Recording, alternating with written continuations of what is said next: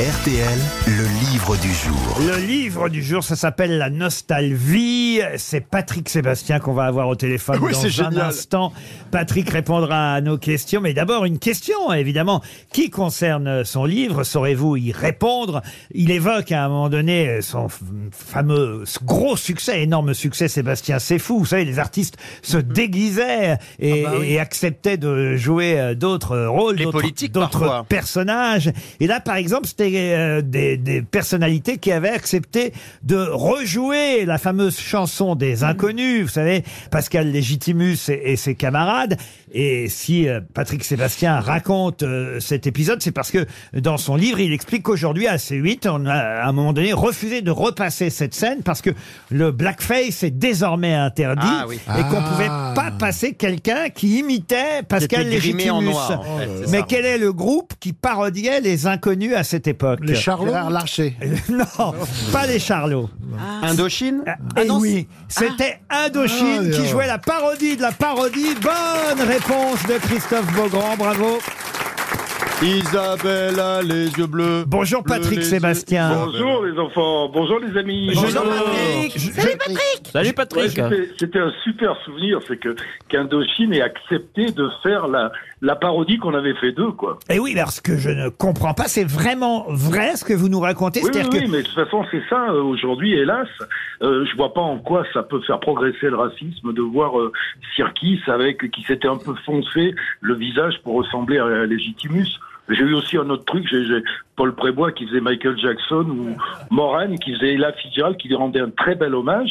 Ben on m'a dit non, blackface, ça ne peut pas ah passer. Ouais. On ne peut plus passer ça oh. aujourd'hui à la Par télévision. Par contre, un homme peut se déguiser en femme pour jouer ou des trucs comme ça. C'est marrant. Ouais, c'est très, non, très, mais vrai, c'est euh... très spécial. J'ai donné cet exemple, mais il y en a des tas d'autres dans ce livre, La Nostalvie, sous-titré. Ouais. Et si on faisait un pas en arrière pour mieux aller, aller de l'avant.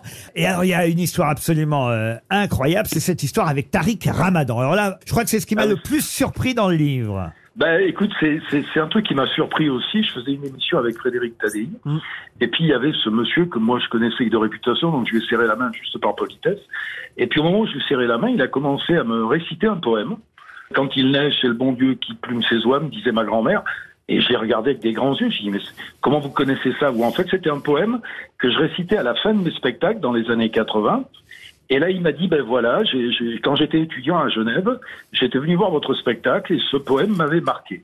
Voilà, donc ça m'a vachement surpris. Et ce qui est étonnant, c'est qu'à l'époque, j'avais, re, j'avais fait ce poème dans un spectacle que je faisais pour Amnesty International.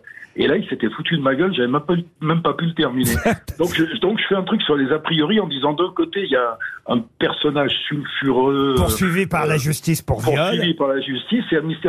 Et celui qui était le plus attaché à ce texte plutôt humaniste, eh ben, c'était l'autre. Donc voilà, c'est juste ce que je voulais dire. Je, je peux pas, le donner pas... d'ailleurs ce texte, je ne sais pas si vous en souvenez par cœur, mais moi je peux le lire si vous voulez. Quand il neige, c'est le bon Dieu qui plume ses oies là-haut, me disait ma grand-mère. Grand Quand il grêle, c'est le bon Dieu qui répare ses carreaux, me disait ma grand-mère. Quand il pleut, c'est le bon Dieu qui pleure sur les hommes. Et après, je disais, quand il neige, c'est la came. Quand il grêle, c'est la mitraille. Et, et quand il pleut, c'est toujours le bon Dieu qui pleure sur les hommes. C'est ma grand-mère qui me disait ça. Et ça se terminait par « À bientôt, grand-mère ». C'est assez joli.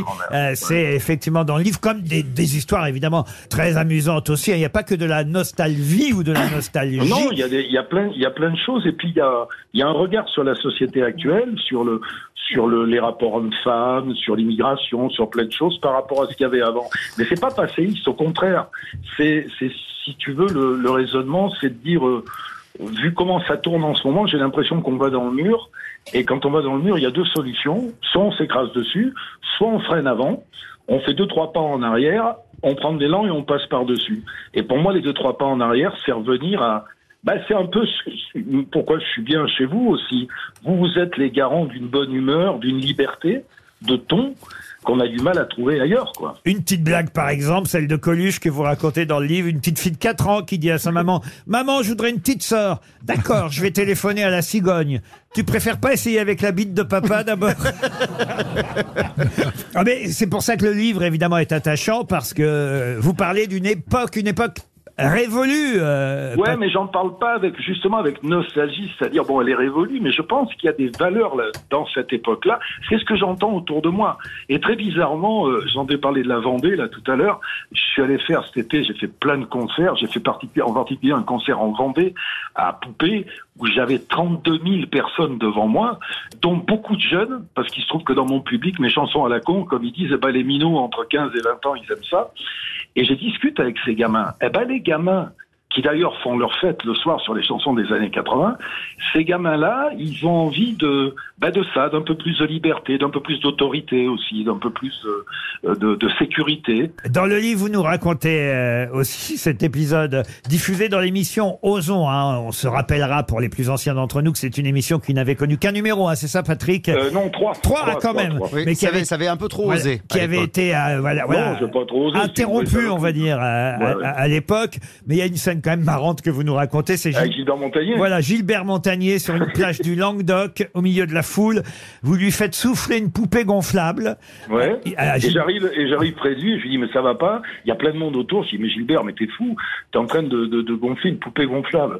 Et il me dit oh merde alors. Pendant tout l'hiver, j'ai niqué mon Zodiac.